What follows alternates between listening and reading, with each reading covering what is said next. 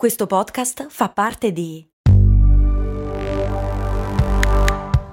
Voice Podcast Creators Company. I'm Sandra, and I'm just the professional your small business was looking for. But you didn't hire me because you didn't use LinkedIn jobs. LinkedIn has professionals you can't find anywhere else, including those who aren't actively looking for a new job but might be open to the perfect role, like me. In a given month, over 70% of LinkedIn users don't visit other leading job sites. So if you're not looking on LinkedIn, you'll miss out on great candidates like Sandra. Start hiring professionals like a professional. Post your free job on linkedin.com/achieve today. Bentornati amici e amiche in una delle rubriche a cui siamo tutti molto affezionati, lo so, ovvero il momento sostenibile. Di che si tratta? Ormai lo sapete, è un episodio in cui andiamo ad indagare un tema curioso che sia di innovazione e di marketing legato comunque alla sostenibilità. Oggi, come avete intuito dal titolo, parliamo di pannelli solari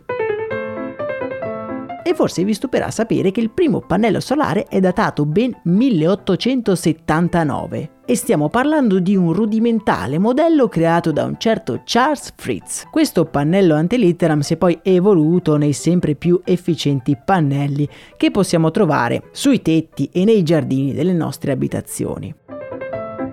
La storia del pannello solare comunque è abbastanza intricata e ci torneremo. Per oggi ci basta pensare che nel 1958 viene lanciato nello spazio il primo veicolo orbitante alimentato a celle fotovoltaiche. Poi tra gli anni 60 e 70 il fotovoltaico trova la sua prima commercializzazione fino alla svolta degli anni 70, favorito anche dalla crisi petrolifera che spinge a cercare nuove fonti di energia alternativa e rinnovabile. In Italia il primo impianto fotovoltaico viene installato nel 1979 presso il passo della Mandriola tra gli Appennini del Cesenate. La sua potenza era, pensate un po', di un solo kilowatt.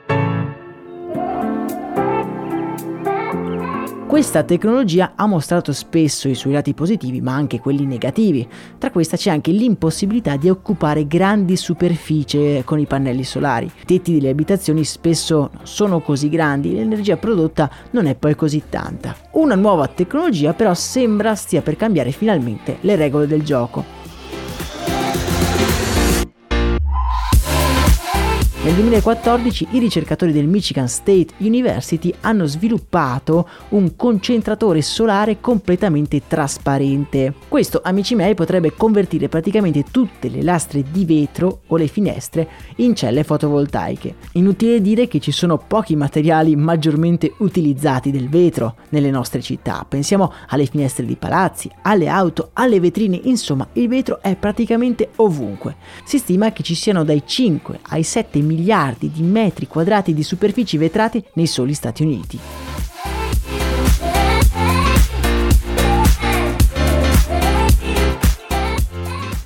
Con questo dato in mente va anche notato che i pannelli solari convenzionali richiedono un'ampia area di installazione e un costo iniziale molto significativo. A caso di questi vincoli è difficile implementarli in luoghi metropolitani. I pannelli solari trasparenti invece possono essere implementati in queste aree aprendo la strada ad edifici a energia netta zero e aiutando le città a raggiungere obiettivi e traguardi climatici.